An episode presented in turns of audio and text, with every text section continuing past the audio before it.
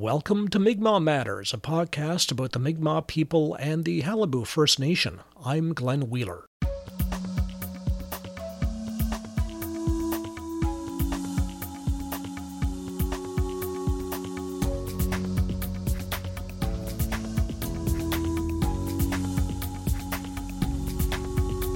We're looking forward to seeing you in Corner Brook on November sixteenth at six p.m. for our special live broadcast of Mi'kmaq Matters.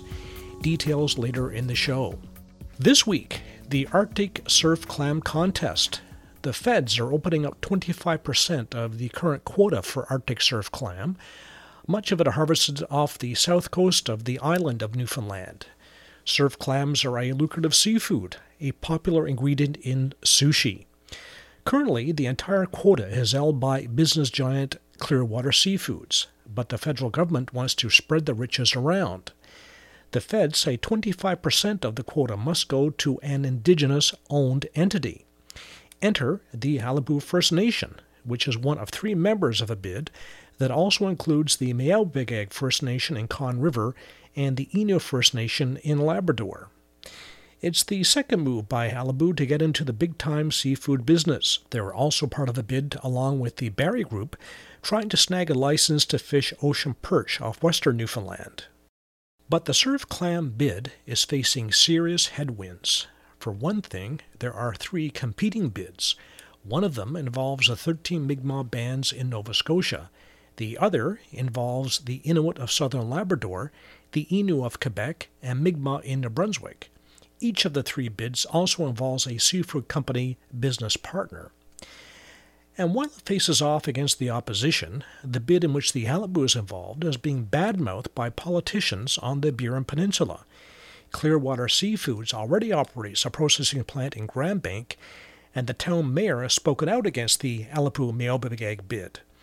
And so has one of the candidates for the Liberal nomination in the upcoming federal by-election in the area.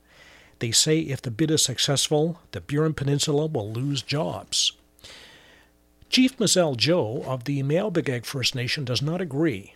On the contrary, he says, their bid will mean more work on the Burin Peninsula and elsewhere in the province. The chief says getting the bid for a Miawpukek Halibut Innu would be a historic gain for Aboriginal people in the province, who have not been given the benefits of the treaties that apply to Mi'kmaq people in Nova Scotia.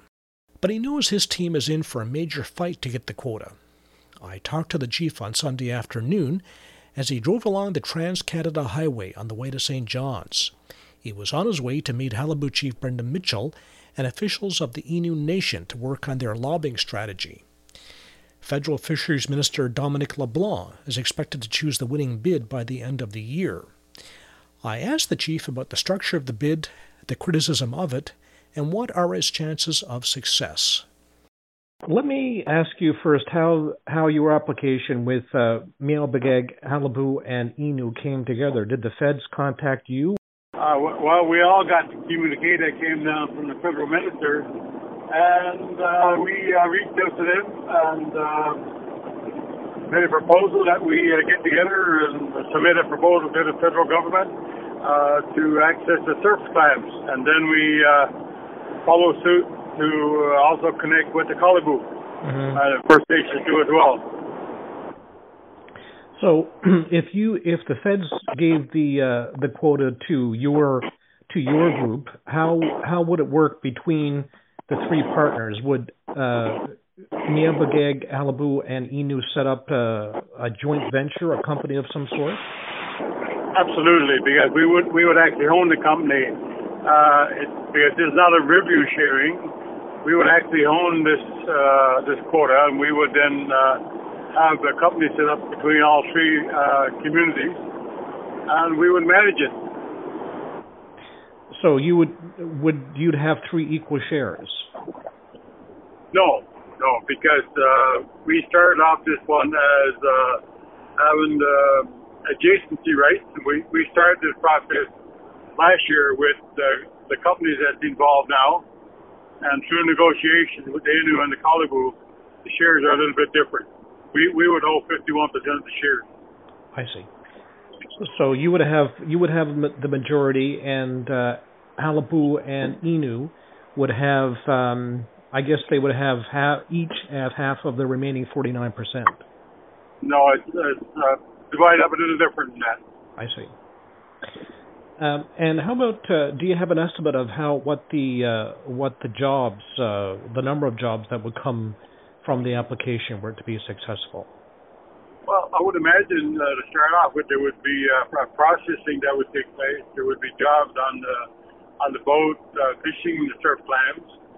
Uh, the spin-off from from that would be quite high, I would imagine, in terms of uh, we're not just talking about revenue from clams, we're talking about the jobs that's going to create and spin off from that, you know, whatever multiplying factor you want to use in uh, in those jobs, uh, it could be anywhere up from from three to you know uh, millions of dollars, three to four millions of dollars. You know, I mean, you're not going to get that kind of revenue from the clam, but the spin off itself is going to be enormous. Yes. Uh, and where the processing, how would that work? Because uh, Clearwater has a uh has a plant um, down in your area, uh, on the Burin Peninsula. You're involved with the Cook Clan group, so would they be processed uh, on the island or elsewhere?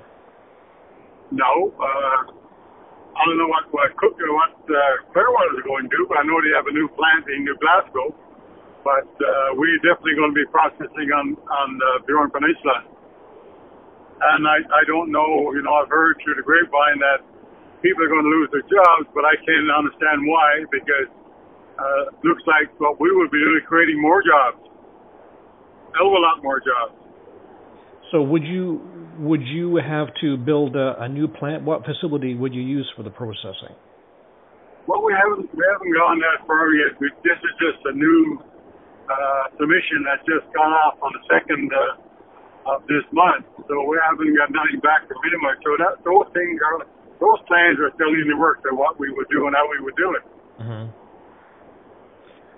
Mm-hmm. Now, um, there are uh, at least two other applications in, one from the thirteen uh, Mi'kmaq bands in Nova Scotia and one involving the the Southern Inuit uh, and uh, two other groups, the uh, the Innu of Quebec and the Mi'kmaq of New Brunswick.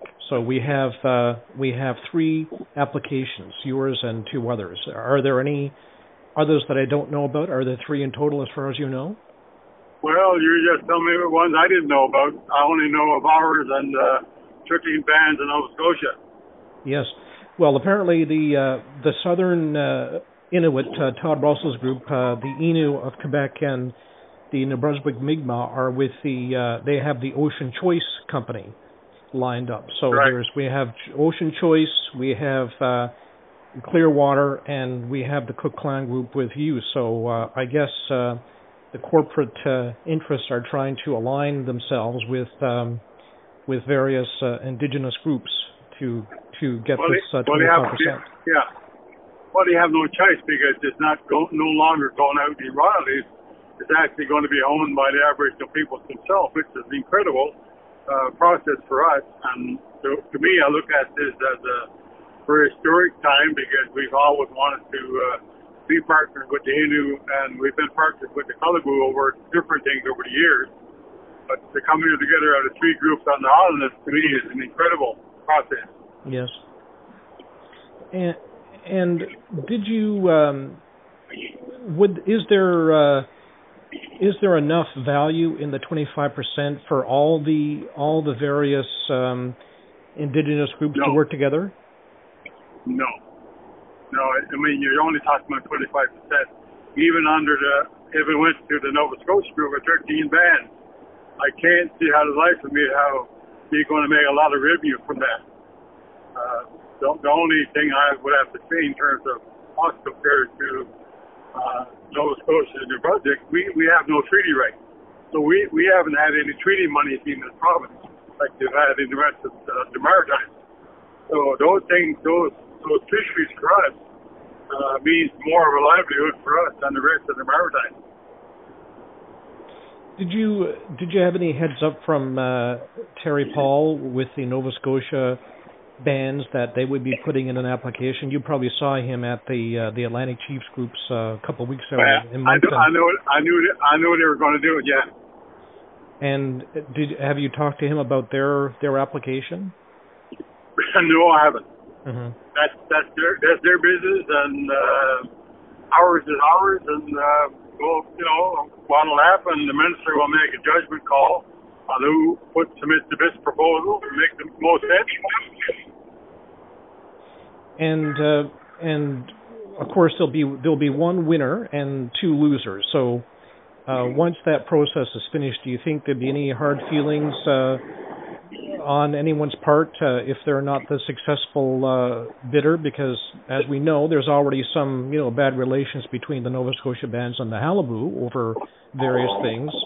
So would there be any uh, negative fallout uh, as a result? I certainly hope not, and I, you know, I know a lot of the people involved, and they're they're brothers of ours. Sisters of ours, and they were from the same nation, and we're all trying to do the same thing, feed our families and, and help our communities prosper. So I can't see why there would be any hard feelings towards anyone. Uh, we don't make the judgment call on this, but we submit the best proposal we can and let the chips fall where they may. The minister will make that call. Uh, we can only hope that we put forward a good enough proposal that makes enough sense in terms of keeping this Uh, quota Inu plan, where it's going to imply not just Aboriginal people, it's also going to imply non-Aboriginal people too as well. So, if will you get a chance to uh, to make uh, your case to the minister about why why your bid should be successful? We certainly hope so. Uh, you know, we can only ask. Uh, as I understand, the minister is not going to meet with anyone before it proposed our aim, and I would imagine the lobby that's that's going on right now started a long time ago. It's not just going to start today or tomorrow. Yes. Um, and where we are, in New Plan, it's a little harder for us to, to make that kind of uh, contact uh, and do the lobby. Um, you know, it, you know, we're, we're up against uh, a tide already. That's uh, incredible amount of lobby that's going on. And the only thing we can do is ask all the all the federal all the provincial ministers that are in Ottawa at this stage, all five of them, to look at uh, this process in New Plan as being a good thing for New Plan. We are in a state in New Plan where jobs are not so, so plentiful as they used to be. This will bring more economy uh, to uh, the Burin Peninsula and all New Plan. Now, uh, you mentioned before that there's been some um, there's been some opposition from the uh, from the uh, mayor down in uh, in Grand Bank, and um, also from Merv Wiseman, who's running for the Liberal nomination for Judy Foote's uh, seat. They, they're both, uh, uh, I guess, supporting Clearwater and saying that if you were successful, it would be bad for jobs on the uh, on the Burin Peninsula. Have you have you talked to them? No, but it don't make sense because uh, uh, Clearwater um, is successful. All, all they're doing is going through a back door system by partnering with the Nova Scotia group, and if we are successful, we're creating more jobs. They're not this jobs, there's more jobs. So I don't understand that logic at all. So you need to take a look at uh, and, and make some sense with that. It, to me, it's not clear. Uh, it's probably just uh, at this stage that they have Clearwater in the community, and Clearwater has been working with them, and that's where you want to stay. And that's their prerogative too as well. I got no hard feelings against the mayor of Grand Bank or anyone. Uh, they're doing the same thing we're doing. They're trying to uh, make sure that jobs stay in their community. But do you think, uh, from the sort of lobbying political point of view, do you think it's it's bad for your bid if you have uh, not only the mayor but the uh, this this person who might be the Liberal candidate if he gets the the nomination? Um, I have no. I have no control over that. Uh, they can do and lobby wherever they want to, whoever they want to. Uh, all we could do is uh, do our damnedest uh, to make sure that our word gets out there and that we do our own lobby. Uh, and again, uh, we don't make the call. At the end of the day, the minister will will call and look at the best proposal to see what makes the most sense. And if, if that's us, fine. And if it's not, well, we put our best foot forward. Mm-hmm. And Uh... So the Nova Scotian people say they expect a decision from the minister by the end of the year. So by the end of twenty seventeen, is that also your understanding? Well, sooner would be nice, but at this stage, we're under the whim of the minister, whatever he chooses to do. All we need to know is, is he make a decision so we all know uh, where we stand and what we have to do. Mm-hmm. So, and and what are the what are the next steps uh, from on the part of your group? I guess uh, I guess you guys had to get on the phone and uh, try to uh, get in get in uh, some words, uh, positive words about about your bid. Well, absolutely, and actually, I'm on the way to town now, and I'll be meeting with uh, our partners while I'm in town. Uh, we'll look at uh, how we're going to proceed in terms of lobby-wise. And uh, from that, uh, we know who we're going to be talking to. I see. So you're on you're on your way now with uh, uh, for a meeting with Chief Mitchell and uh, and people from the Innu uh, from the Innu Nation. Yeah, at this stage is sort of a meet and greet, uh, sort of look at what our next steps are going to be. I see. So that's in uh, Saint John's, I suppose. Yes, there will be. Mm-hmm.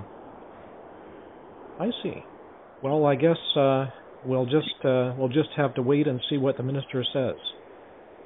Well, absolutely. That's that's our take on it because we can't we can't push it any further. That has already gone. Uh, we, we've submitted our proposal. Uh, we think it's one of the best proposals, and uh, the minister will make that change. It's like it's a lot like going to school. You hope you do good and come out with a hey, but uh, so what? You know, you you may you may fail, but you'll put your best foot forward and see what happens. Chief Mazel Joe. Before we go, a word about our special live event on November sixteenth, which you can attend in person or catch on Bay of Islands Radio. Details on our Facebook page, facebook.com forward slash Mi'kmaq Matters. It takes place in the atrium of the Arts and Science Building at Grenfell Campus. Please arrive no later than five forty-five p.m. for the six p.m. live broadcast. Please join us if you can. Thanks to Allison Baker for assistance here in the studio. Celebration time used with the permission of Mi'kmaq artist Marcus Goss. Listen to Mi'kmaq Matters on SoundCloud or iTunes. Tune in on Bay of Islands Radio, B O Y R dot C A, Thursday at six p.m. and now on one hundred point one F M in Corner Brook and the Bay of Islands. And in Norris Point and Rocky Harbour, listen on the Voice of Bombay, Tuesday at two p.m., ninety-five point nine and ninety-eight point one F M. I'm Glenn Wheeler. Till next time.